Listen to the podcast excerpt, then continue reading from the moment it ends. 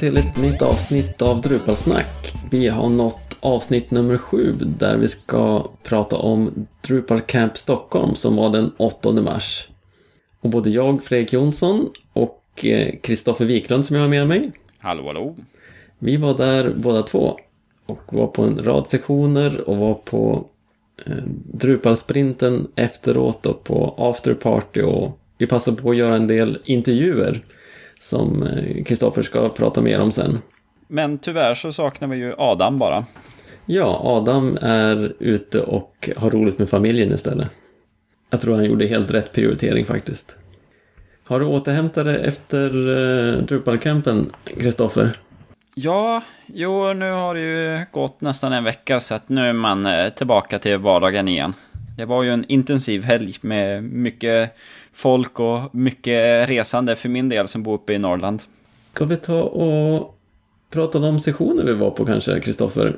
Ja, men det tycker jag. Så eh, för alla som har varit där kan ju lyssna och se vad vi tycker om det hela och eh, kan ju sen kommentera det hela också om ni tycker att vi har uppfattat det helt fel. Vi var ju på många sessioner eh, tillsammans men bitvis var vi på lite olika och jag har faktiskt inte fått höra hur, hur dina var. Och du är inte mina tror jag, vi har inte haft tid att prata igenom det så att eh, vi kanske kan få lite information vi också, plus lyssnarna. Ja. Det börjar ju med Mårten DK som körde It's not their Drupal, it's our Drupal. Han sitter med i Drupal Association.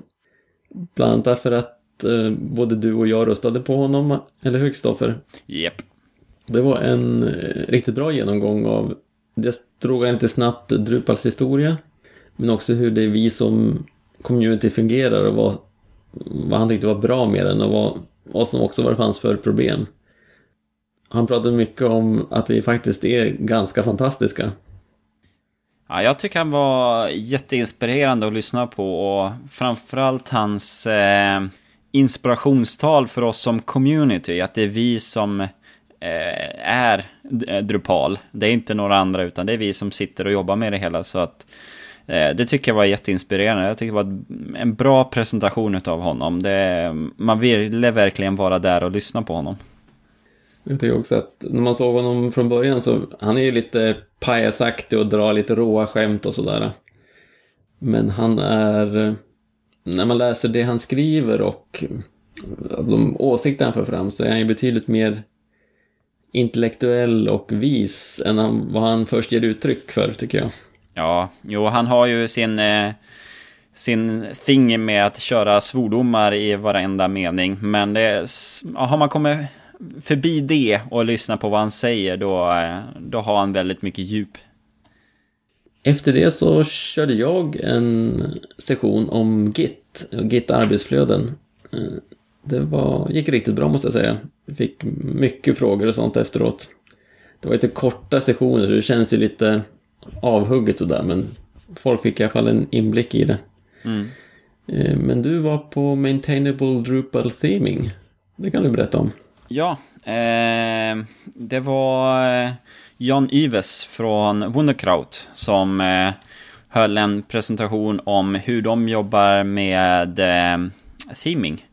Och jobbar med CSS-filer och hur man tar hur, hur, jobbar man med design och få över det till CSS och hur ska du skriva dina CSS-filer så att du sen eh, kan gå tillbaka och det inte du inte skjuter dig själv i, i foten senare för att du ändrar en liten sak och håller inte reda på att det också ändrar på andra ställen. Så att eh, eh, det var intressant att lyssna på och eh, mycket så är ju det att det handlar ju om att göra en eh, ett eget tema för den, den kunden och anpassa taggar och så ut efter den kunden för att kunna bygga vidare på det sen också. Att inte köra så mycket generiska namnförslag som kommer i Drupal för att eh, hellre skriva om dina eh, temafiler så att de passar dig. Så att man inte har en, en H2, en LI och en label som alla ska ha samma font. Att använda eh, templatefiler och eh, gör så att de har samma HTML-kod också. Så att eh, det var intressant, det var en bra presentation. Det var en skön start på morgonen. Och sen var vi båda på Symfoni Intro med Tobias Sjösten. Det tyckte jag var riktigt intressant. Jag har inte alls hunnit titta så mycket på Symfoni än och en betydande del av Symfoni byggs ju in och blir viktiga byggstenar i Drupal 8. Det var mycket nytt för dig också kanske, Kristoffer? Ja, jo, det var, det var mycket nytt. Och han var väldigt kunnig i det han presenterade. Det var andra som också sa det att han, han gjorde en bra presentation och det visade på att det fanns eh, det finns mycket bakom Symphony. Det är inte bara något eh, hopsatt utan det är något genomarbetat och något tänkt igenom. Mm, ja, Tobias är lika trevlig som kompetent. Det är roligt att lyssna på honom. Och det var verkligen, man blev verkligen inspirerad att eh, sätta sig in mer i Symfony. Det skulle vara kul att testa att bygga någonting i Symfony. Det såg riktigt trevligt ut. Sen hade vi How to maintain many Drupal sites.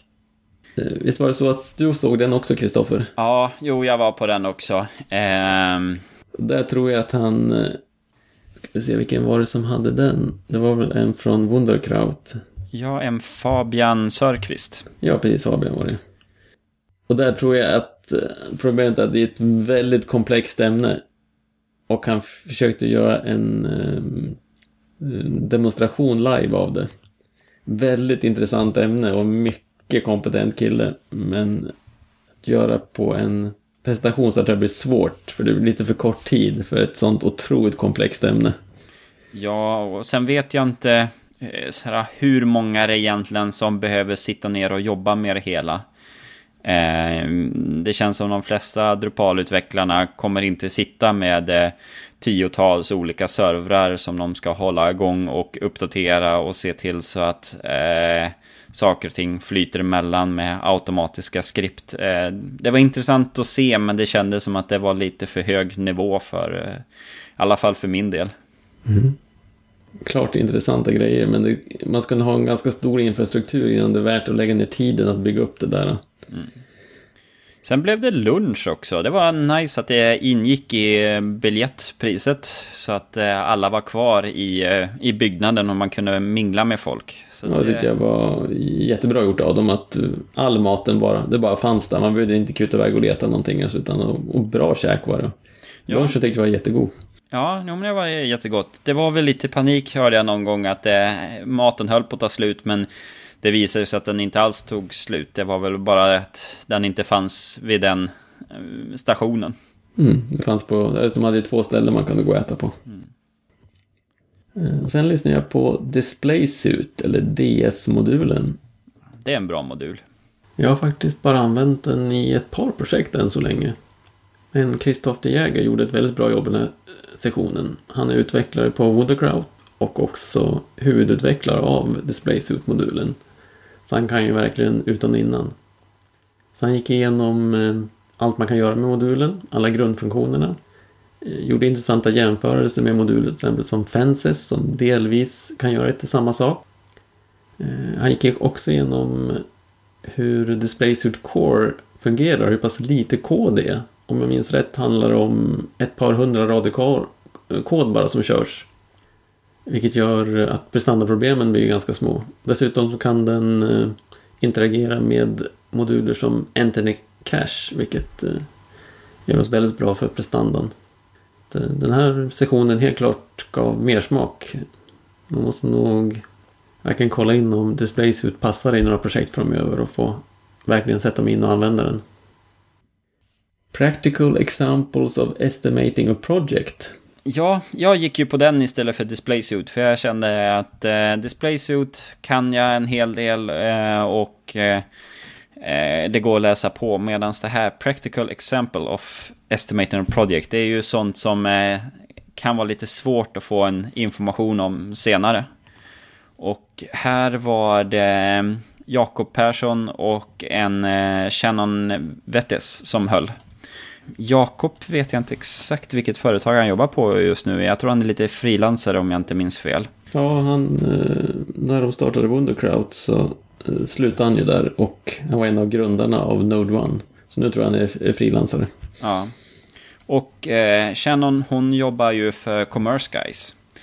Det var en intressant presentation. Mycket handlade om eh, eh, vad att det är viktigt att räkna med risker och vad, vad betyder det att ha en risk i ett projekt och hur planerar man sånt.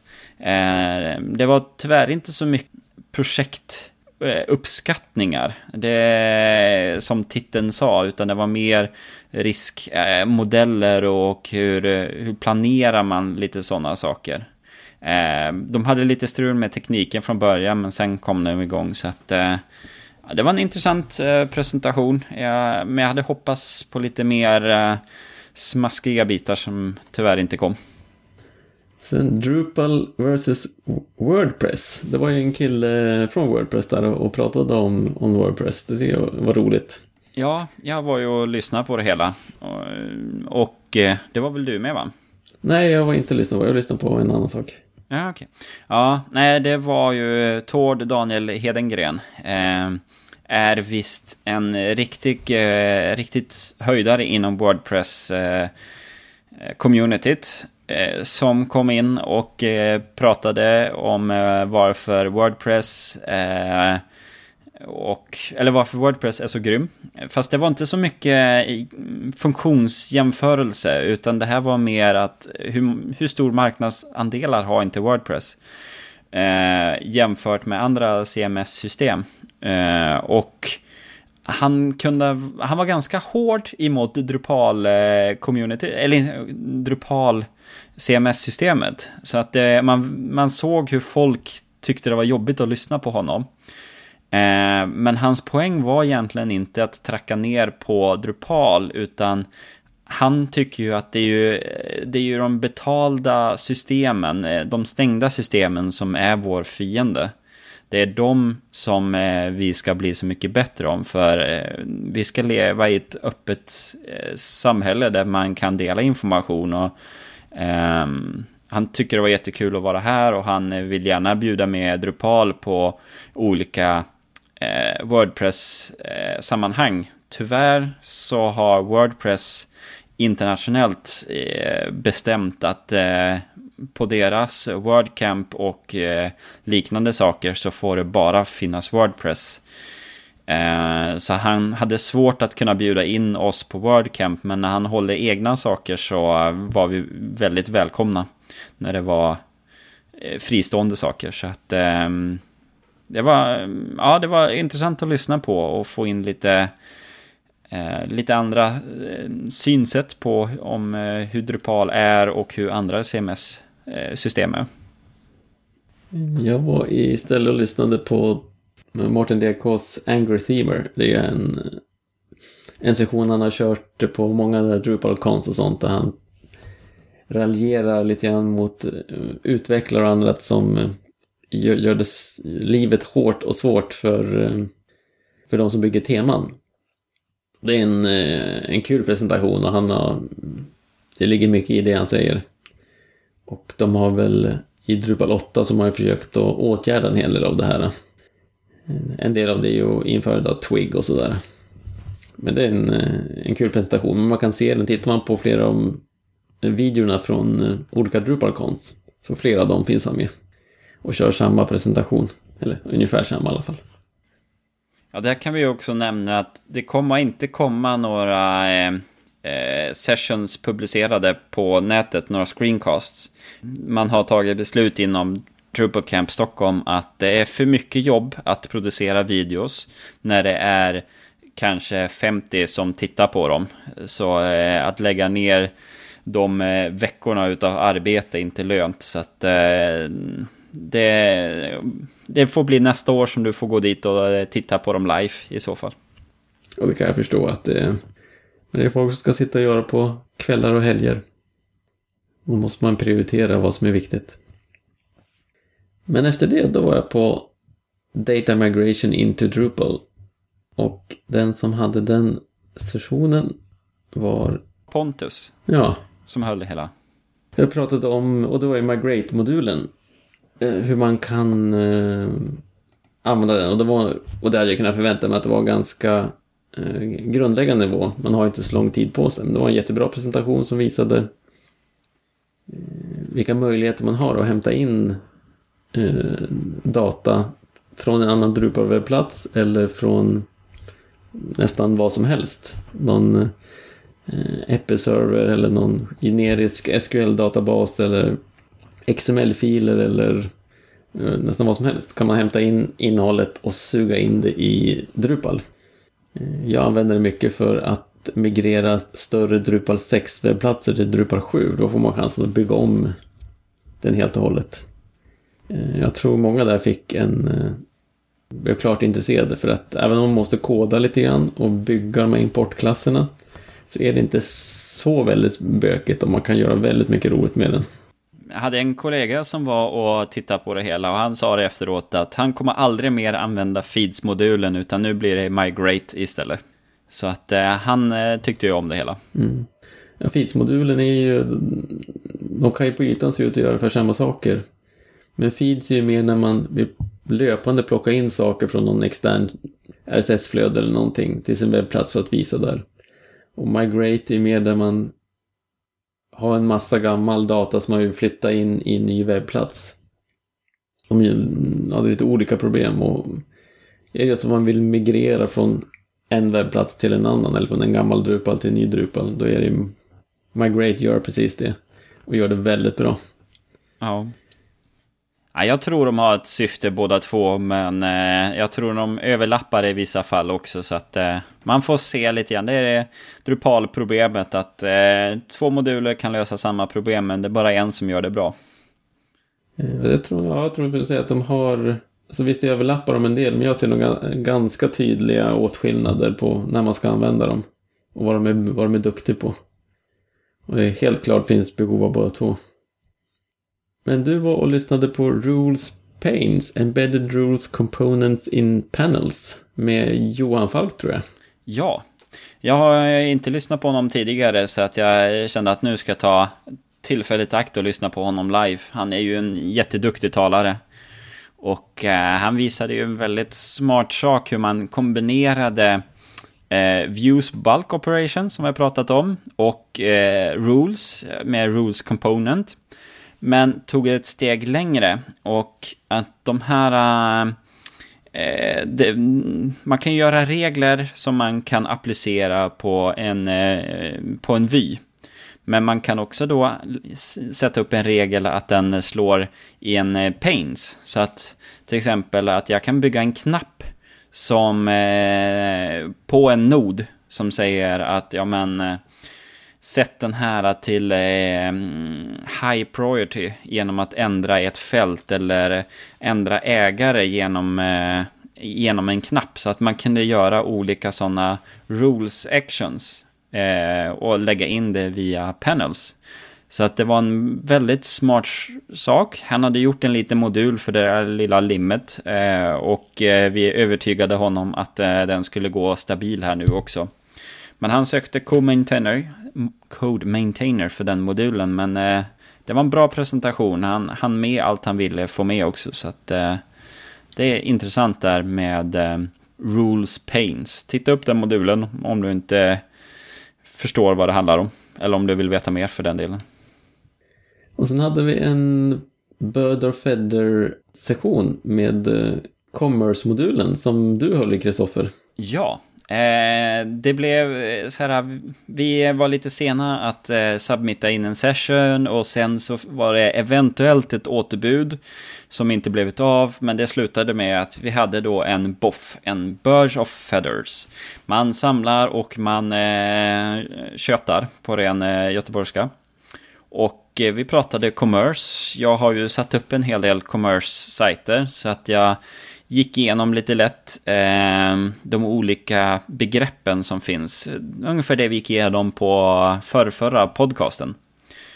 Och sedan så kunde vi sitta ner och prata. Vi var väl 20 personer där som pratade om commerce. Mestadels var det jag som fick svara på frågor att kan man göra det här och hur, hur fungerar det här i commerce jämfört med Ubercart. Så att eh, jag tror nog att eh, folk kommer att ta det vidare och våga testa på commerce. Eh, de var i alla fall nöjda med presentationen. Det var som du sa, att eh, lite förvånande hur få det är som har börjat använda commerce än. Ja, jag, jag trodde ju att jag som norrlänning och ny till Drupal skulle ju inte vara så rutinerad commerce-utvecklare, men det känns som att det finns någon typ tio svenska commerce-sajter och har jag utvecklat tre av dem så eh, verkar jag vara nästan expert på commerce. Nog för att jag tycker att jag är bara nybörjare på commerce för det är så komplext i vissa fall. Men det är väl också att det är ganska en, ny modul, att man var van med Ubercars. Jag tror många, jag hörde mycket på den här boffen så var det ju många som fortfarande använde UberCart men inte alls var nöjd med det men hade som inte vågat eller haft tid att ta steget. Men jag kan tänka mig att det var ett gäng som blev inspirerade. Ja, och jag tycker det är lite konstigt för förra Drupal Camp som var för över ett år sedan då var ju ett av vinnande bidragen eh, var ju byggt i Commerce. Det var ju en webbshop. Var det för, vad heter de, Gerter någonting? Sen hade vi en liten eh, paneldebatt där jag fick äran att vara med. Det var Mårten DK, Angelica Olsson från 42 Dags, Moa Nandorf från Wuderkraut och så jag som eh, var med. Och det vi skulle prata om var eh, Drupal 8 och när finns det tillfällen där Drupal inte passar att använda? Det var det som var huvudtemana. Sen var det en massa frågor från eh, publiken om allt mellan himmel och jord tror jag. Men det var en ja, mycket bra frågor. En rolig paneldebatt. Roligt att få vara med. Ja, jag missade tyvärr den, för vi satt och pratade commerce. Men här hittade jag den där. Det var olsongertel.se. Det är en sån eh, schysst webbshop som är gjort i commerce. Den finns kvar fortfarande? Ja då. Mm. Vi lägger med det i show notesen. Mm. Och sen hade vi voting och awards. De har ju tagit in en massa nomineringar för bästa webbplats, bästa teknik, Årets Drupalist. Var det något mer områden också? Webbplats design också. Ja. Webbplats, design, teknik och Drupalist. Du hade hittat någon artikel där de drog vinnarna. Ja, Martin Edström som eh, driver MKSC har skrivit en artikel där man eh, kan se vilka vinnarna var och alla nomineringar också. Så det var kul att se. Även de, som, de fyra som presenterades så finns det ju fler som nominerades. Så att det finns en fullständig lista där. Och det var ju ganska intressant eh, röstning som man hade, för det var live-röstning. Eh, man, eh, de stod framme på scen och eh, man hade en hemsida man gick till och sedan hade man en liten kod som man matade in för just den omröstningen. Och sedan fick alla sitta med sina mobiler och telefoner och rösta eh, inom, eh, ja det var väl typ 30 sekunder hade man på sig och sedan så hade man en vinnare. Så att det var ju väldigt eh, snabb omröstning. Alla hann inte kolla upp sajterna för de hade ju inte sett det, eller läst på i förväg. Och årets webbplats var Stockholms filmfestival som Bazooka eh, låg bakom. Sen så bästa teknik vann eh, tv-matchen som Stockholm Connection har gjort. Och eh, årets bästa design vanns utav Clowner utan gränser som Rabash hade gjort. Och det är väl Göteborgs... Mm, ja, Göteborgs företag. Nej, konkurrent till Adam. Adam ja, jobbar på Koda med det. Ja, just ja. Det är de som eh, börjar hålla i lite Drupal Camp där nere, det är så det är. Ja. Eh, och sedan, årets Drupalist. Där var ju du nominerad eh, Fredrik och jag röstade på dig. Till och med med två enheter som jag hade till, tillhandahållet. Men eh, du vann på, eller du förlorade ska jag ju säga, på eh, mållinjen med en röst tror jag det var. Mm. 44-43 eller något sånt där. Men det är en väldans värdig vinnare tycker jag. Ja. Pontus Nilsson på Wunderkraut i Stockholm som, du, som man har sett i forum och har varit med och anordnat Drupal Camp i Stockholm och är väldigt aktiv. Han, mm. han vann och det, ja, det tycker jag han är värdig. Absolut, och vi har ju dessutom lyckats få en intervju med honom, vilket jag tycker är väldigt roligt. Ja. Du gjorde en intervju som vi ska spela upp här i slutet på programmet. Ja, eh, vi, var ju hos dem där på eh, på Codesprint. Mm. Och då passade jag på att intervjua honom. En av många saker han har organiserat är ju den Codesprinten vi hade på dagen efter Drupal-campen. Ja. Ja, och sen på kvällen så var det ju eh, Kitten Killers som hade en konsert efter eh, vi hade fått lite mm, lättare middag. Och det, jag tycker det var en eh, bra konsert. Det är ju lite hemmaband, men jag, de är duktiga musiker. Ja, absolut. Eh, det är väldigt kul när de just sjunger om Drupal i olika former. Det var ganska bra driv i musiken, man säger så. Ja. ja. Vi får väl se om vi kan klippa in eh, lite klipp ifrån det hela. Vi spelar ju in, Mm. men eh, det är ganska svårt att eh, få bra ljudnivå på en rockkonsert. De har gjort, det är lite olika inspelningar som är gjorda av dem. Från, de har spelat på ett antal eh, Drupal-tillställningar. Så söker man på YouTube eller så här efter Kitten Killer så kan man nog hitta dem. Och avnjuta några låtar. Och sedan dagen efter var det som sagt dags för en Drupal Code Sprint. Kristoffer, du kanske kan berätta lite om vad en Code Sprint är och varför det var lite speciell Code Sprint-helg den här gången. Ja, det var ju som vi har sagt tidigare en, eh, en internationell Code Sprint Där det slutade med 33 olika ställen i världen som höll eh, codesprints Där man satt och kodade. Och eh, upplägget är ju väldigt fritt. Det är ju fokus på Drupal och helst Core. Men eh, mycket handlar ju om att eh, få nybörjare att lära sig issuekön och eh, umgås med folk och inse att det är inte så farligt att lämna en kommentar eller skriva en patch. Alla är vänner med varandra. Vi var ju där i Wunderkrauts kontor och eh, hur många blev vi till slut? Vi var väl 30-40 personer där tror jag. Ja, jag gick lite efter lunch ja, men eh, ja, det var över 30 pers där. Ja. Pontus var ju där och hälsade och tog emot oss. Eh, Anna, och sen efter det så var det ju fritt vad du ville jobba med. Det finns ju eh, Drupal Ladder är en sån tutorial hur du kommer in i eh, Drupals issuekö och hjälper till att bidra till eh, Drupal. En väldigt bra tutorial.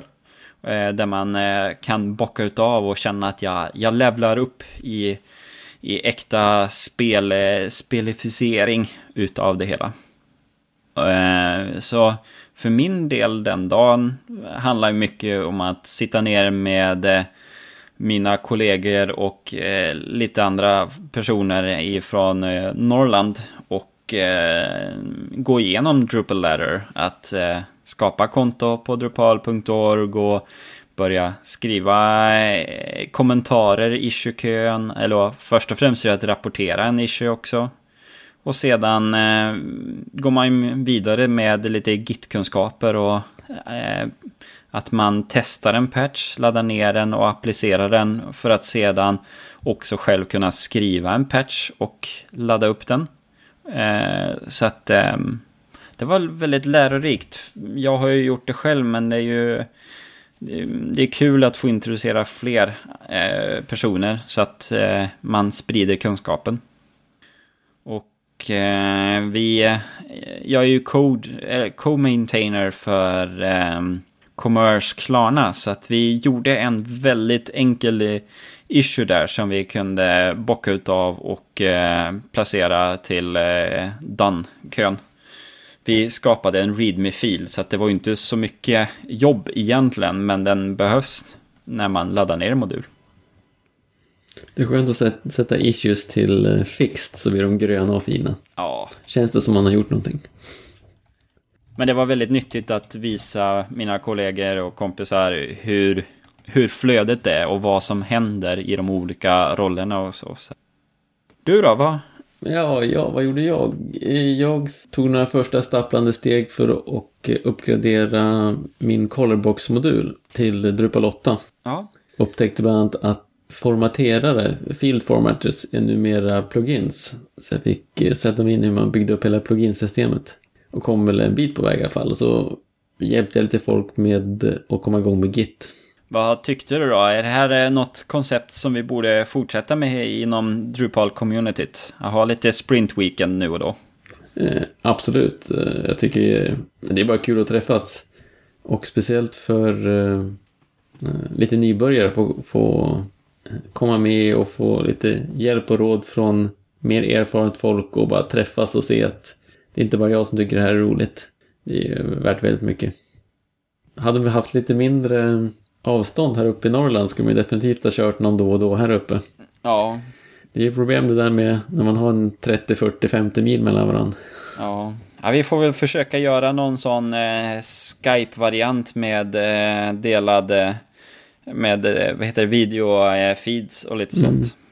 Ska vi ta och gå över till de här intervjuerna som du har gjort, Kristoffer? Ja, men först ska vi också bara tacka Wunderkraut för att de bjöd oss på mat. Ja, vi, fick där. Eh, pizza och grejer. Ja. Det var inte dumt. Nej, det var ju riktigt snällt utav dem. Så att eh, det är därför vi kan prata så mycket om dem nu på podcasten här. För att de har, eh, de har verkligen eh, ställt upp för Drupal-communityt. Mm. Och eh, ja, sponsrar det hela. En sak innan vi går in på intervjuerna som jag tänkte, det är ju det är alltid kul att se vad, man, eh, vad det finns för respons eh, på campen och lite sånt.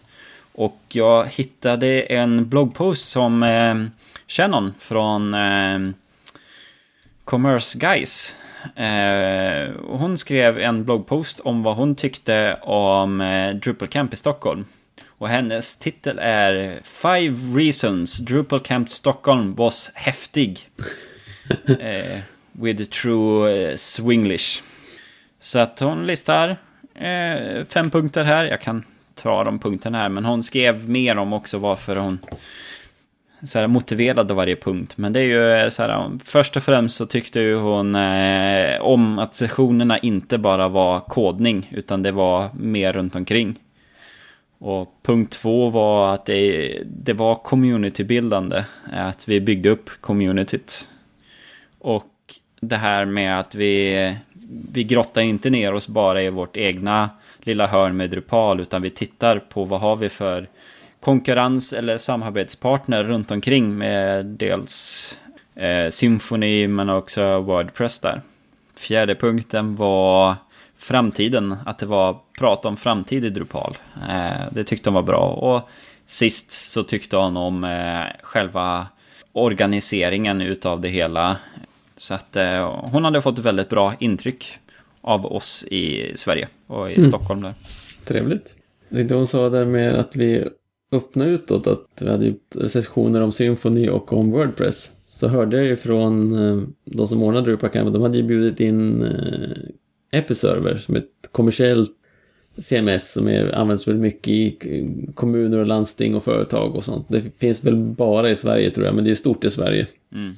Men de vill inte komma. Nej. Det är lite synd. Ja. Men när vi var där på Drupal Camp så intervjuade jag lite folk. Eh, jag hade gärna velat intervjua fler men tiden rinner bara iväg för jag ville ju lyssna på alla session också.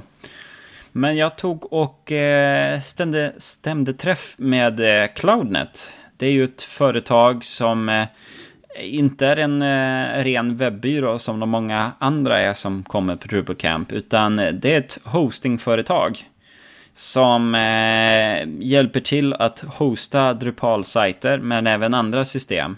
De, de tycker om Drupal, det har de sagt flera gånger till mig och de hjälper till att ha en Drupal-server och ser till så att Drupal eh, körs och att det är optimerat. Och får man eh, väldigt hög belastning så då tittar man på tekniker för att allt ska flyta på bra med Varnish cache och Memcache och även eh, Solar eh, server för eh, sökindexering och sånt. Så att eh, Ehm, jag tog och intervjuade dem de tycker det är jobbigt att det blir så mycket eh, sälj. Eh, men det är för att jag pressar dem ibland lite grann. Så att de vill inte vara så säljig som de är, men eh, det är jag som rår för det hela.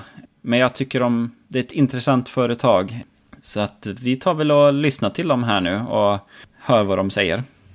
Ja, då sitter jag här nu med eh, Cloudnet och tänker prata och se vilka de är. Så att jag säger välkommen till eh, Anders och Magnus. Tackar. Tackar.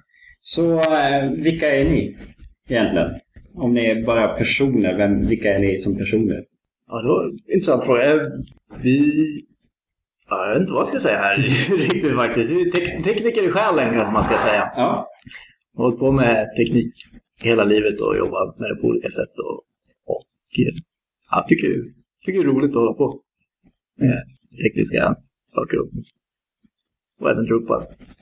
Precis som Anders säger, det är, teknik är ju fokus och har alltid varit. Och vi har ju båda lång erfarenhet av olika typer av teknikprojekt och även liksom drift och sådana där saker. Och Drupal har vi hakat in på vart eftersom tiden har gått. Vi är med ganska tidigt och insåg att det går att kombinera det här med drift och Drupal. Mm. Kan man säga.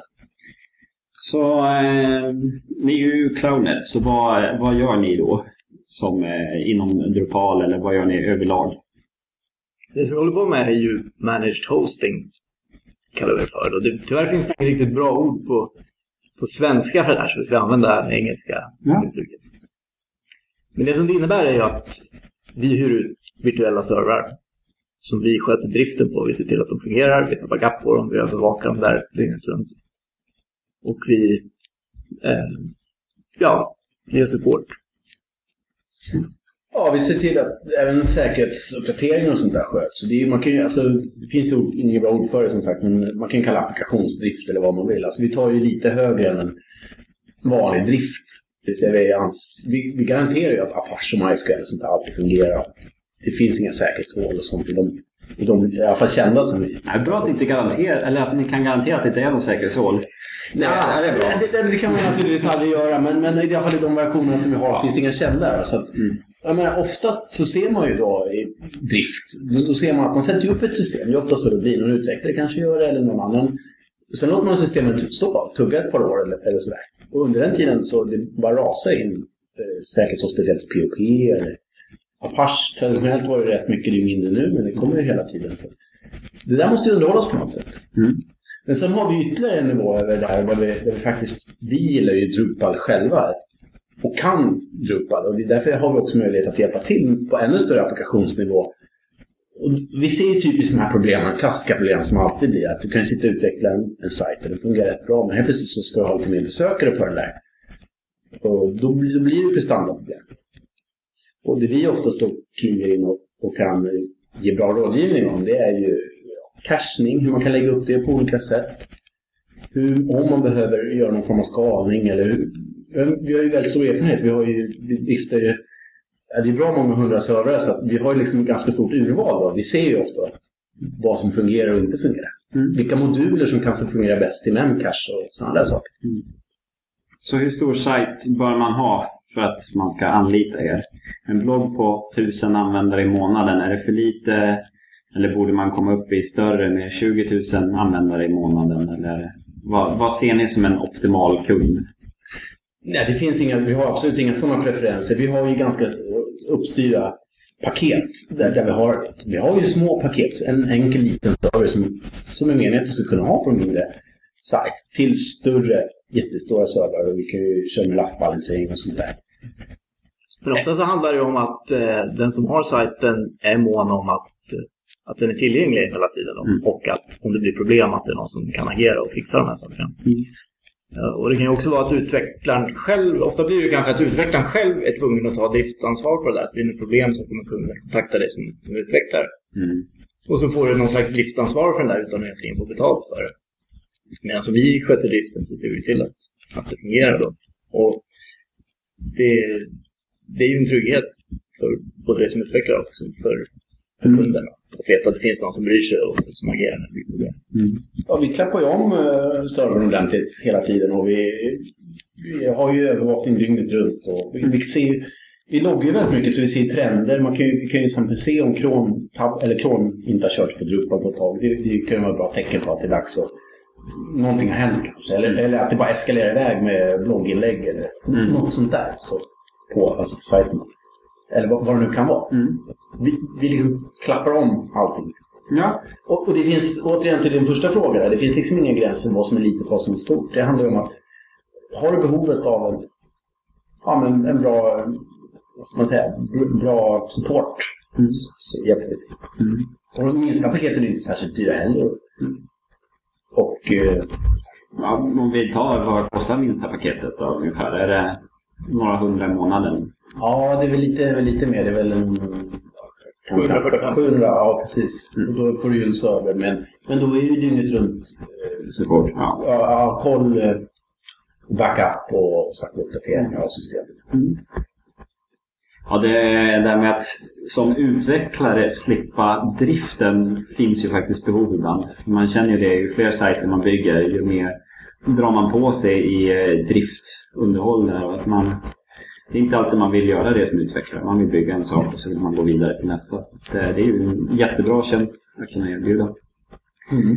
Eh, så här, ni jobbar med andra system än Drupal också då? Kanske lite Wordpress och sådana system också?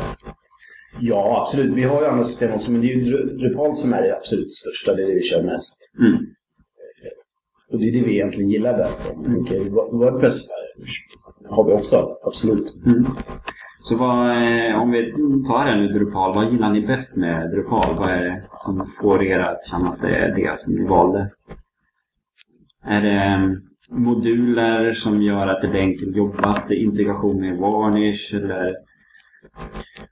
Vi ser, vi ser lite från ett annat perspektiv. Att vi ser att det går lätt att, att bygga bra sajter i det. Så att det blir mycket uppfinningsrikedom och det blir mycket intressanta webbplatser av det. Mm. Men samtidigt så är det ju ganska avancerat egentligen i botten då. Så det blir en utmaning att drifta det. Det, är, det är kul att hålla på med att man får tänka till när man ska göra det på ett mm. Ja, precis. Det, det är ju komplext mm. om man tänker utifrån hela, hela perspektivet. Mm. Och det är, det är roligt. Mm. Sen är det ju trevligt community runt omkring det också. Ja. Det är fan mycket trevliga människor. Det är mycket därför vi gör det också. Vi, jag tycker det är roligt att hålla på. Jag tycker det är roligt att ha kontakt med människor och, och de som håller på med det. Det blir ju eh, det blir som att man får fler kollegor nästan. För det är så vi vill se på samarbetet med olika webbbyråerna som har hosting hos oss. Mm. Att vi jobbar tillsammans. Det är inte så att vi står på varsin sida och skyller på varandra. Och, utan händer det någonting så löser vi det tillsammans. Är en bra lösning. Mm. Ja, det är en viktig poäng där. Vi som gillar Drupal i sig så, så är vi liksom inte rädda för att kavla upp ärmarna och in i smeten om det är någonting som är riktigt galet. Mm. Har ni börjat titta på Drupal 8 också då? Eller Nej, jag håller Nej, men det, ja, det blir en utmaning där också, prestanda. Mm. Jag tror. Får se. Jag tycker det låter superintressant det här med konfigurationen. Mm. Det ska ligga lite mer lättillgängligt i filer. Eller hur fungerar det? Ja, det är väldigt trevligt det här med att man kan, ha, precis man kan revisionshantera filerna istället. I databasen är alltid svår. Och sen det här eh, ja, SI-cachning är rätt intressant. Också. Mm. Se hur, vad det kan hända där. Ja, Varnish har ju stöd för det hela. Precis, och vi gillar ju Varnish. Vi kör ju det jättemycket. Mm. Och, så det här kan ju bli, förhoppningsvis bli väldigt bra. Mm. Mm. Eh, vad tycker ni om Drupal Camp här i Stockholm här nu? Det har ju vuxit lite grann till. Har ni trivts här nu då, Magnus? Fick man frågan direkt där? Ja, ja, men absolut. Det är trevligt och det är ju mycket, mycket folk i år. Mm. Jag vet inte, jag tyckte höra att det var besöksrekord och det kan jag nog tänka mig. Jag är inte säker, men jag tror att det är något sånt. Ja, det var väl 300 nu jämfört med 200 förra året. Ja, men det känns bra. Jo, men det är trevligt. Och som sagt, det är jätteroligt. Vi, vi har ju som sagt, vi har kontakt med väldigt många webbyråer. Alltså väldigt, väldigt många webbyråer eh, blir ju våra kund, kund eller som slut, deras kunder blir ju våra slutkunder på ett sätt. Alltså vi har kontakt igenom och det är väldigt trevligt att få liksom ansikte på alla som man sitter och, och mejlar med hela dagarna. Mm. Så att man får gå runt och läsa namnlappar som har en titta på. Folk man vet inte hur det ser ut. Nej, men det är trevligt. Mm. Har du bara lyssnat på någon session, eller Anders? Ja, det... Äh, den här paneldiskussionen ja. superintressant. Att få höra lite mer om Drupal 8. Mm. Ja, men instämmer nog. Det var rätt intressant att höra, höra lite saker där från olika perspektiv. Mm. Ja, jag tyckte Mårten DK hade jätteinspirerande i, i morse. Det första han höll där. Det var verkligen så här ett community-prat. Man, när man börjar tänka på det hela så är det ju det han trycker på. Det var jättebra tycker jag. Ja, men community det är ju hela styrkan. Så blir ju alltid de här typerna av... Mm. Det är roligt. Han var. Han var ett superproffs i det verkligen. Jag har gjort det där förut. Ja. ja. Det är kul att ha fått med honom i Association. Eller i Drupal Association. Mm. Röstar ni det förresten? Är ni så aktiva? Eller? Ja, ja. ja. Jag hade en liten utmaning där. Jag hade glömt gå in på, på Wifi där. Så jag fick eh, köra via 3G. Han, han räknade precis att man har satt igång när han visar de där koderna och sen hann man precis rösta sista sekunden. Förhoppningsvis bidrog man lite till att den här spänningen där när de in i nedräkningen då, inte medvetet utan mer tack vare långsamt nät. Mm. Sen gäller det att vara, vara opartisk där. Vi driftar en hel del av de där sajterna så att man får ju man får se utifrån deras teknik snarare än så. Mm. Ja, men jag får tacka för den här intervjun. Det var väldigt kul att prata med er och jag hoppas jag får stöta på er fler gånger här nu. Ja, absolut. Så uh, tackar för Anders och Magnus på planet. Tack så mycket. Tack, tack.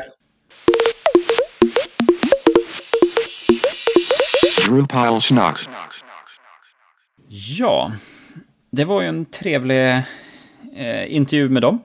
Så går vi vidare här nu. Jag intervjuade ju Pontus dagen efter på eh, deras kontor. Och hörde lite grann vad eh, han tyckte och tänker om olika saker. Så att eh, jag lämnar över ordet till mig själv och intervjun med Pontus. Ja, hej Pontus. Hej. Kul att ha dig här. Tackar. Eller egentligen kul att vara här ska jag väl säga. Eh, först och främst, vem är du? Eh, ja, jag är Pontus Nilsson då. Jag har eh, hållit på med Drupal i fem år. Eh, jag kommer från Linköping men har bott här i Stockholm nu i, eh, vad blir det, i eh, åtta år. Eh, och eh, född i Luleå egentligen så att jag är väl, ja, en, vad ska man säga? Norrbottnisk Linköpingsbo. ja, ja, men det är en bra mix. ja. eh, och eh, jag har jobbat här nu på Wunderkraut, eh, eller Node One som det började då, i fyra år. Eh, och vi var 12 stycken när jag hoppade på eh, Node One. Eh, så det har varit en otrolig utveckling där. Mm. För nu är ni ju 140 va, i Wonderkraut eller? Ja, totalt sett i Europa så är vi 130. Eh, vad jag vet. Men det, du kanske har läst en senare aktuell siffra än mig i och för sig. Eh, men så nu, ja, nu är det ett stort företag. Ja. Eh, så det, det är kul. Ja. Och då får jag säga också grattis till att bli årets Drupalist. Tackar. Du eh, vann ju den eh, täta omröstningen här nu i live-röstning och allt. Ja, det var väl en röst som eh, diffade. Ja, jo, det var Fredrik, min co-host här, han är ju lite besviken fast ändå nöjd att han inte behöver gå upp på scen och hålla tacktal. Okej. Okay. ja, det var lite... Det, det, var inte beredd på det här tacktalet så det, det, det fick jag hosta fram bara. Ja. Varför tror du att du vann? Eh, ja... Eh, jag har ju hållit på, jag har väl syns ganska mycket kanske i den svenska Drupalgruppen på groupsdrupal.org. Eh, kanske inte så mycket just nu den sista tiden men innan så hade jag att jag försökte liksom att se till att alla frågor hade ett svar där och så. Så jag vet inte, eh, Ja, det är väl där jag tror att folk kanske sett mig där. Mm. Eh, jag vet, förhoppningsvis fått hjälp på någon fråga. Mm. Ja. Sen hjälper du till att moderera drupalsverige.se också va? Ja, precis. Eh, det var ju ett projekt, när det gick kanske 2009-2010 vi höll på med det. Om jag minns rätt. Eh, Adam eh, var med också. Och Andreas som var här tidigare idag ehm, och några fler som jag kanske inte tänker på nu. Men som vi satt och ehm, spanade fram hur, hur den sajten skulle vara och att vi skulle behöva ha någon leverantörslista av något slag och samtidigt att det vore kul att låta eh, personer och företag få promota sina eh, Drupal-sajter mm. som de har byggt. Då. Eh, nu har de väl tyvärr legat i dvala lite för länge kanske och skulle behöva lite, lite, lite omsorg. Så det är väl dags att göra en upprustning på den snart tror jag. Ja. Eh, och börja titta dels på innehållet, kanske ha lite mer information mot företag och organisationer hur, vad Drupal är. Men, men också kanske fräscha upp leverantörssidorna och eh, showcasen också. Mm. Så vi kanske ska slänga ut en fråga till våra lyssnare och om det är de som är intresserade av att eh, bygga en sajt för Drupal Sverige. Det tror jag absolut. Eh, jag tror det är dags nu att börja liksom titta på gemensamt hur på Wireframe och eh, börja ta fram lite idéer på vilket innehåll vi faktiskt vill ha på den sajten. Mm. Ja, så det, det, tror jag vore bra. Ja, sen blev det ju också offentligt här nu om dator, eller Drupalföreningen ska jag säga. Ja, Eh, det är jättekul. Vi har ju Node One har ju tidigare arrangerat Drupal Camp. Eh, två stycken 2009 och en 2011 tror jag det blir. Eh, men nu så, de sista två campsen här nu så har ju Drupal-communityt i Sverige skapat dem istället. För att Node One vill ge tillbaka det till communityt eller det, det, är någonting som hör hemma där. Mm. Eh, som inte ska ha en, ett företag som avsändare. Eh, och istället kanske man skulle kunna ha något mer business camp-aktigt som man gör separat. Men liksom, de två sakerna var väldigt blandade innan. Liksom, att man skulle försöka uppfylla båda de mm. eh, behoven där. Eh, och sist vi gjorde det så blev det lite konstigt när eh, Node One då tog betalt från företag för olika sponsorpaket.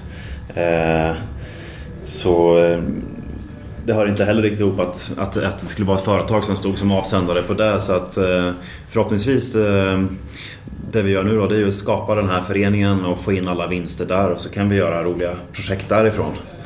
Eh, kanske ta in någon rolig talare eller flyga hit några Drupal-utvecklare eh, från någonstans i världen och göra några inte vet jag, frukostseminarium eller vad man nu vill göra. Ja. Eller sponsra Drupal-träffar eller någonting. Ja, nej, jag tycker det är ett jättekul initiativ. Mm. Vad tyckte du i övrigt om Drupal Camp som var här nu igår? Eh, jag tyckte det gick jättebra faktiskt. Eh, ja, du var nere sist också på förra campet va? Ja. Jag eh, tyckte vi hade mycket bättre lokal. Sist var man ju tvungen att springa upp i en hiss och det blev väldigt krångligt att flytta sig. Ja, jo, det, det var lite krångligt men man fick heja på folk då på ja. ett sätt. så jag tyckte den här lokalen var riktigt eh, trevlig, så väldigt öppen och skönt att kunna sitta i trappor och lite mm. sådär. Eh, så kändes det som att det verkligen klaffade. Jag var, tittade på schemat innan och vi hade väldigt lite luft mellan olika eh, föreläsningar men eh, det, det, löste sig och bara funkade på något sätt. Mm. Eh, och sådär. Det, och lunchen funkade till sist också. Vi var lite... Först verkade det som att inga, många skulle inte få någon, någon mat där men eh, det löste de på stället. Och det är sånt annars som kan bli katastrof. Om inte folk får mat då blir det grinigt. Ja, Ja, det tycker jag har varit jättebra att, ja, men att lunch ingår i biljettpriset för då stannar alla kvar där och man pratar och istället ja. för att folk bara försvinner iväg ut på stan och de kommer tillbaka sent eller något sånt. Så att, eh. Ja, sen så tycker jag det var jättebra talare. Vi fick ihop jättebra schema. Kul att det var så många kvinnliga talare. Ehm, och ehm, ja, men det, det är kul när man ser ett projekt som man har jobbat med länge Eh, för vi började ju en, trots allt för ungefär sex månader sedan tror jag med det här projektet. Mm. Eh, få se det ros i land liksom. Eh, och många, eller alla tyckte att det var lyckat också. Så det är jättekul ja. att ha det avklarat nu också. Ja. um, hur ser det ut nu då framöver? Kommer det bli en till camp om ett år eller är det ett och ett halvt år nu eller? Uh, jag hoppas ju på att det ska bli eh, om ett år då i Stockholm. Eh, eh, och först och främst så har vi Göteborg i eh, maj är det va? Maj eller om det är början på juni, nu minns inte jag riktigt. Mm.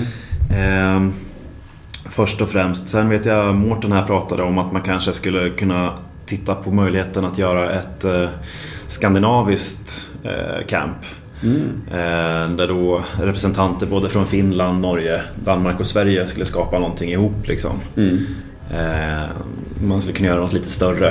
Eh, jag vet inte riktigt hur det skulle se ut.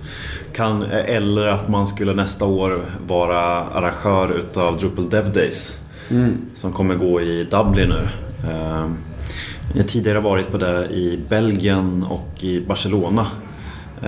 Och det tycker jag har varit riktigt bra, nästan lite vassare än DrupalCon ibland. Är det mer utvecklarfokus som passar mig, handen i handsken. Ehm, så vi får se lite. Mm. Vore kul att skapa något lite större också.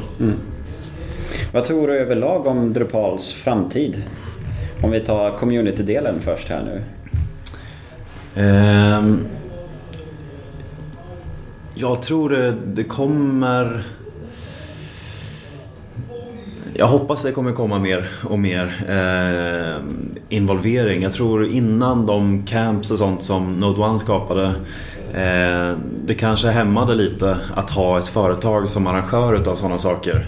Utan det är bättre att sådana här saker liksom växer fram organiskt. Att, eh, ja, men som ni drar ihop era träffar i norr till exempel. Att det liksom eh, att det blir lite mer spontant liksom. Eh, för då, eh, då kommer också folk bli mer Eh, bli sugna mer på att bli, engagera sig istället liksom för att få det serverat. Eh, för hela Drupal-community bygger ju liksom på att man ska bidra själv liksom. Och vad kan jag göra liksom för att göra det här hända? Och, eh, så jag tror vi måste liksom komma tillbaks från den ändan lite grann. Eh, och det har ju verkligen fungerat bra nu med de sista community campsen. Och jag hoppas vi kommer kunna få igång här i Stockholm lite mer Drupal-träffar, lite mer kanske varje månad eller varannan månad någonting. Eh, så att man skulle kunna ja, få lite mer regelbundet och lite, mer, och lite andra personer kanske. Att man blandar lite eh, vilka som arrangerar också. Och vad tror du om Drupal som plattform? Tror du, tror du vi kommer att bli större än Wordpress någon gång? Det tror jag blir svårt eh, faktiskt. Det är, eh, jag tror inte det är så många som eh, kanske har det behovet att bygga Wordpressar. det är mer, eh, men däremot använda Wordpress som det är, det, det kommer alla alltid vilja ha liksom en one-click install-grej medan det är färre som behöver det här skräddarsydda paketet. Eh, men sen kan det mycket väl hända att det kommer en one-click install eh, distribution på Drupal istället. Liksom, att man istället satsar på en sån produkt. Eh, och jag tror det är mer den vägen man ska gå och behålla liksom, Drupal som en väldigt kraftig kärna med väldigt bra byggdelar. Och sen så kan man istället installera färdiga paket liksom, med Drupal. Eh, som Open Atrium eller eh, Drupal Commons eller något sånt. Eh, hur ser ditt engagemang ut här framöver i Drupal-communityt? Kommer du bidra med kod eller kommer du vara mer eh, community såhär, pappa eller vad man ska säga? Eh, jag vet inte, jag har väl tenderat att mer mm, eh, vara på det mer eh, vad ska man säga, globala forumet, alltså det engelska forumet. Eh, Medan jag innan mer var eh, på det svenska. För det var egentligen så jag kom in. Att jag började ställa några försiktiga frågor eh, på det svenska Drupal-forumet. Jag tror det var Jakob Persson som jobbade här innan. Eh, som första gången svarade på någon svar. Eh, ibland på internet känns det som man liksom bara skjuter ut i frågan försvinner. Men, men här var det verkligen väldigt hjälpsamma svar. Så jag får se lite hur det blir. Eh, nu, nu känns det som att det varit lite uppsving på det svenska forumet igen. Att det, är, det kommer in lite nya personer. Eh, och det är ju trots allt 1100 medlemmar där på det forumet. Så det är ju eh, väldigt stort faktiskt. Ja. Ja, nej, men det låter bra. Och eh, väldigt kul eh, att eh, du finns med oss här. Jag säger nu grattis till vinsten till årets Tackar. Drupalist. Och jag hoppas vi träffas igen här framöver någon gång. Det gör vi. Tack ska du ha. Ha det bra. Nej. Och det tackar vi så mycket för. Så går vi vidare här nu då. Nästa punkt här som vi har är ju vårt modultipset. Och där har du Fredrik nu en liten modul som du ville tipsa om. Ja, jag sprang på en modul som jag vet inte riktigt varför jag inte har hittat förut. Men för mig var den faktiskt ny. För, ja det är väl en månad eller två år sedan. Det heter Search Chromo. Och det är en tilläggsmodul till eh, Devel-modulen.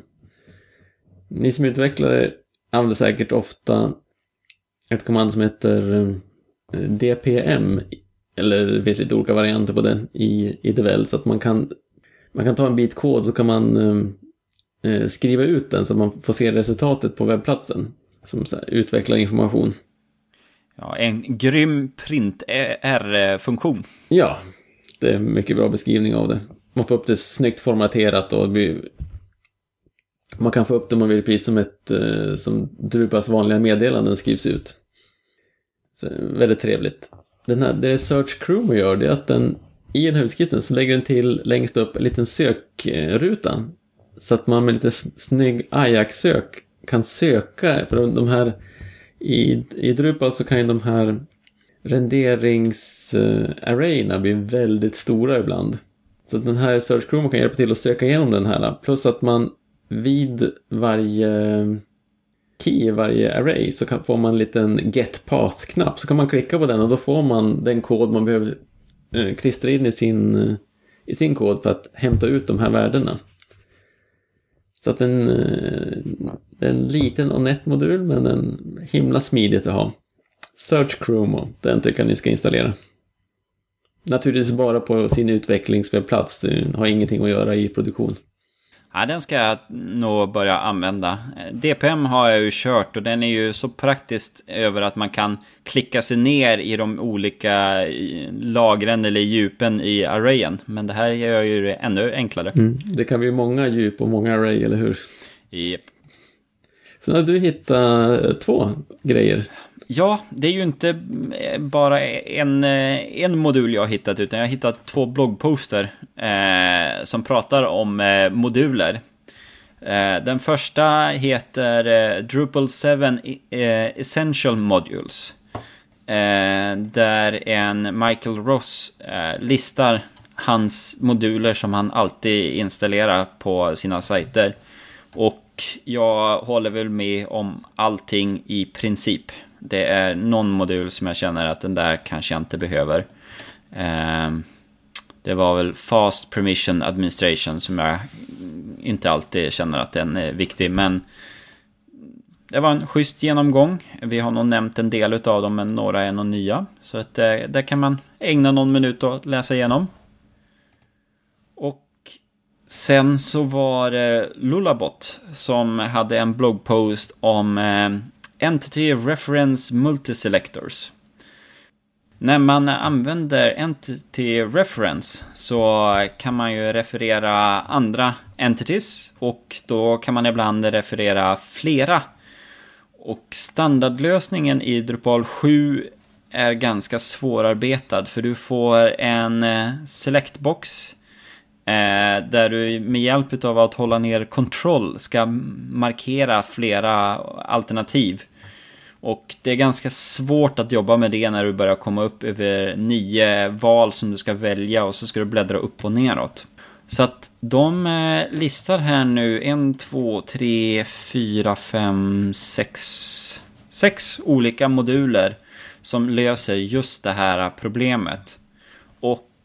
De ger en kort beskrivning, de har en eh, skärmdump, hur den ser ut i action och ger dig en möjlighet att välja den som du tycker är bäst. Så att det var en bra artikel och en, en, en bra sammanställning så att man kan se vad det finns för val istället för att man själv ska installera modulen, sätta upp allting för att inse att nej men det här passar inte perfekt och gå vidare. Så att eh, det, var en, det var en bra genomgång utav Lolabot.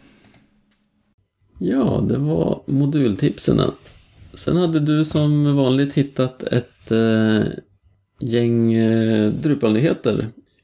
Vi kan börja. Vi har två eh, platsannonser som har kommit ut på eh, Groups för Sverige. Det är Wunderkraut som söker en senior webbutvecklare till Göteborg. Och sedan så är det Fossworks Digital IDs som eh, söker en Drupal slash POP-utvecklare i Uppsala. Eh, de söker eh, seniora och juniora utvecklare, så det är nog flera stycken som de söker där. Så bor du nära Uppsala så kan du söka dig dit. Vi lägger med de här länkarna på våra show notes. Sen eh, har vi ju lite Drupal-träffar som ska hållas här. Vi har ju uppe i eh, Norrland så tänkte vi köra en Drupal norr-träff.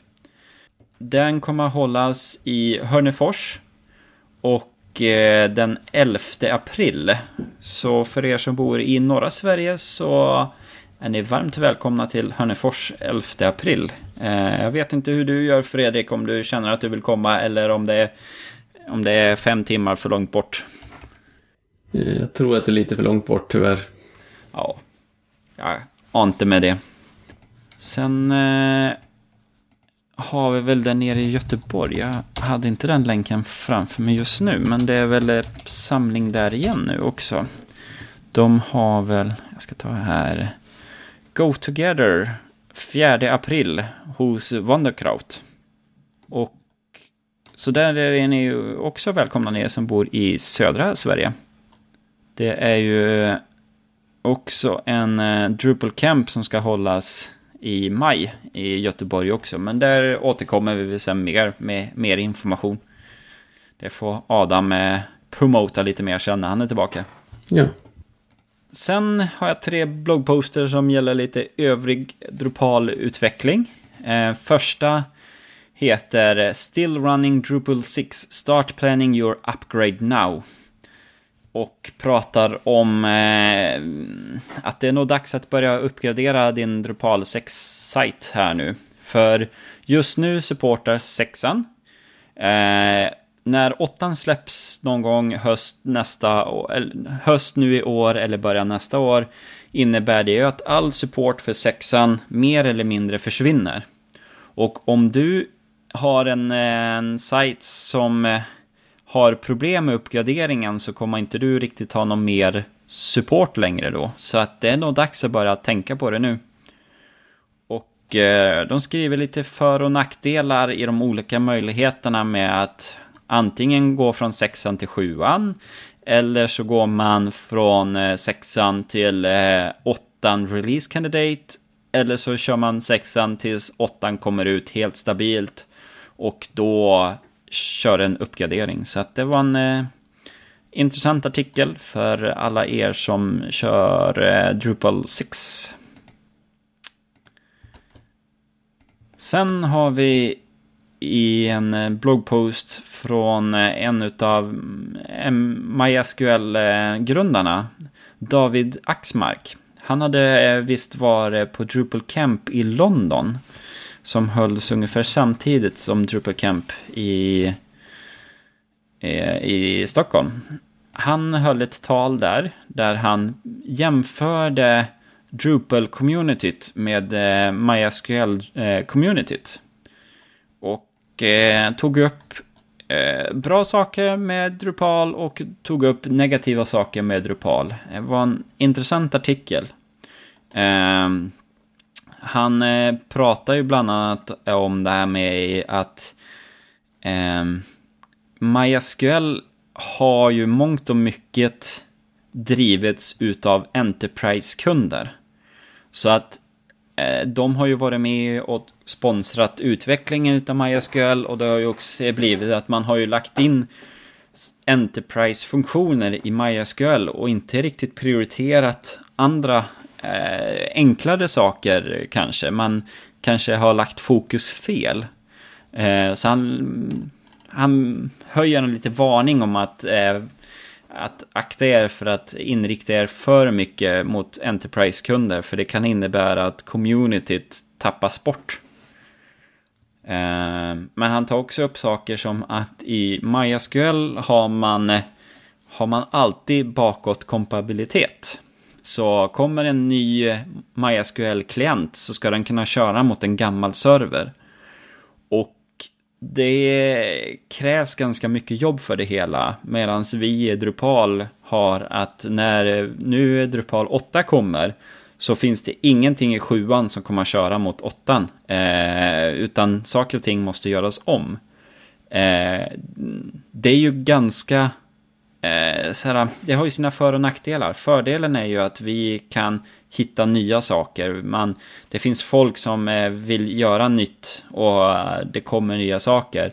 Men eh, man tappar bort gamla Eh, funktioner kanske försvinner, de kanske inte kommer med. Så att det kan ställa till problem för de som ska uppgradera mellan sexan och sjuan. Att de kanske hade en, en kartvisning som det inte längre går att göra i sjuan eller något sånt. Så att det är ju en nackdel.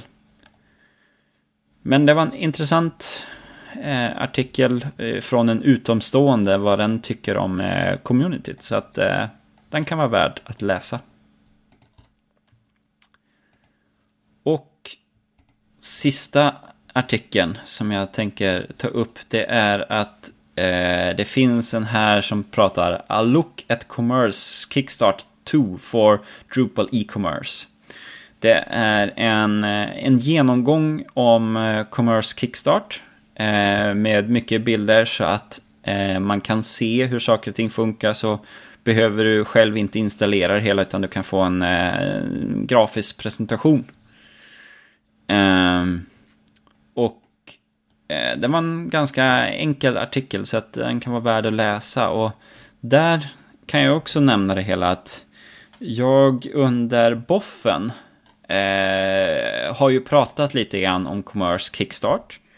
Jag är ju själv jag är ju själv lite här, så här mm, delade känslor om Commerce Kickstart. Någon nämnde just att Commerce Kickstart inte ska användas för eh, nya shoppar, utan det är bara en demo-shop. Det eh, ska jag säga att så gäller det inte. Shannon, Shannon, som jag pratade med lite grann på kvällen, tog upp det hela och att eh, Commerce Kickstart, deras tanke är att man ska kunna komma igång och ha en riktig webbshop med utgång ifrån Commerce Kickstart. Det, man ska kunna ta det därifrån till en stabil, riktig shop som man själv anpassar.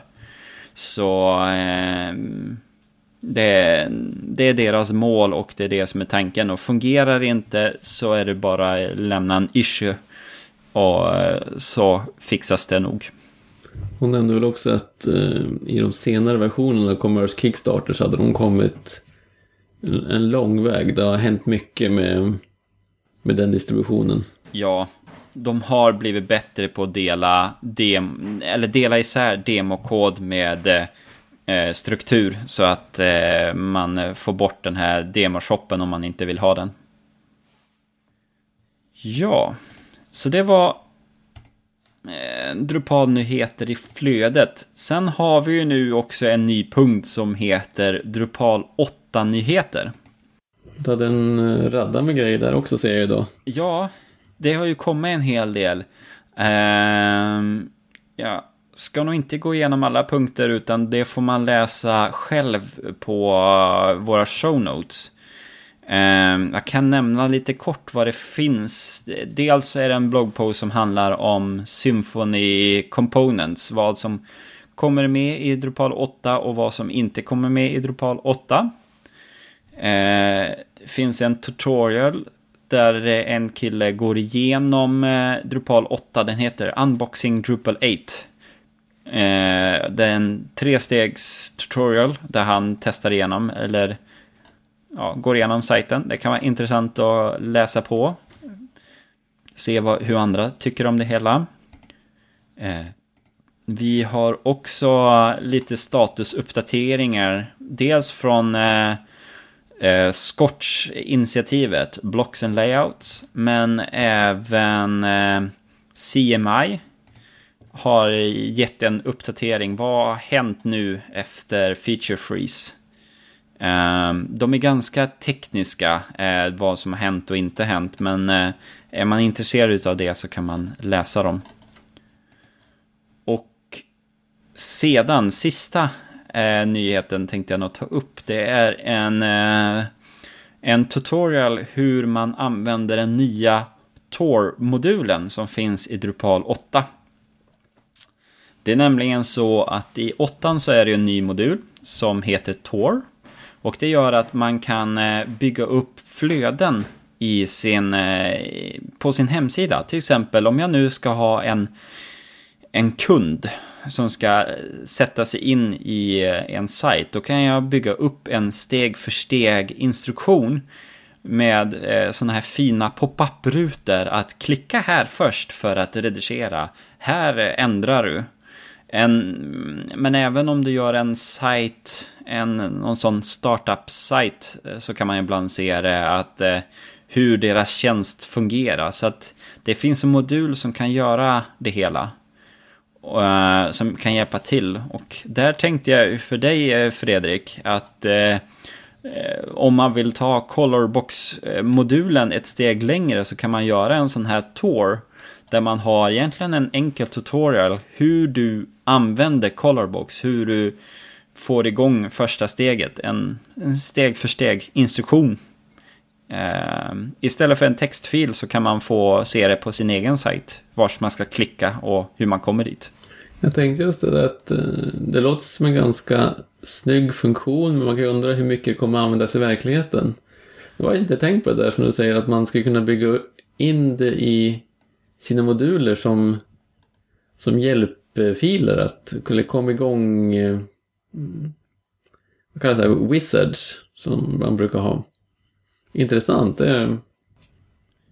Och framförallt tror jag det kan också vara bra när man om man har eh, en sån, eh, en, man har gjort en egen installationsprofil till sina kunder. Så då kan man ha, kan man ha gjort en sån här eh, tutorial. Istället för att ha en pdf med hur de ska klicka så kan man nog bara säga att ja, men starta den här toren och gå runt på sidan med hjälp av den. Där man kan säga att här här gör du den här funktionen, här editerar du dina artiklar, så här eh, skriver du en ny bloggpost och så vidare. Ja, det var väl allt vi hade för avsnitt sju. Ja. För det var väl avsnitt sju vi har spelat in nu tror jag. Ja, det stämmer. Då var vi rätt. Vi pratar om nästa avsnitt. Vi har ju som lite eh, slogan på programmet så har vi att Drupalsnack är ett poddradioprogram om Drupal och allt däromkring. Och vi pratar väldigt mycket Drupal i de här um, första sex avsnitten. Eller första sju menar jag. Så i avsnitt åtta så tänkte vi prata om det här eh, allt däromkring. Vad tror du att det kan bli vi tar upp, Kristoffer? Ja, det jag tänker är ju just sådana här, eh, men vilka program sitter du med i datorn? Har du olika designprogram eller webbutvecklingsverktyg men också hur projektledningssaker eller hur sitter du med whiteboard och ja men hur fungerar det? Vad har du för kaffe eller vad dricker du för te och sådana saker? Teet är viktigt. Men det ska bli intressant vad vi kan ta upp för ja, allting annat som vi gör för att våra Druparsaker ska fungera. Och varför vi ska Eh, fungerar bra. Så har ni några eh, funderingar eller tips på det där allt däromkring så kan ni eh, tweeta oss på Drupalsnack på Twitter. Ni kan skicka ett e-postbrev till info.drupalsnack.se eller ni kan gå till vårt kontaktformulär på drupalsnack.se och skicka in lite frågor och kommentarer och sånt. Så ska vi försöka ta med det också. Där kan vi också säga att eh, vi har lagt på kommentering för varje avsnitt för sig själv med Discuss-modulen. Så att eh, nu kan man diskutera eh, avsnitt för sig om man har frågor om bara det. Ja. Och nästa avsnitt ska vi ha Adam tillbaka också. Så då är vi fullt team igen. Men då får vi tacka för oss den här gången. Tack för att ni har lyssnat så här långt. Och så hörs vi igen om eh, två veckor ungefär. när vi pratar om allt däromkring. Tack så mycket Kristoffer. Tack ska du ha Fredrik. Hej då på er.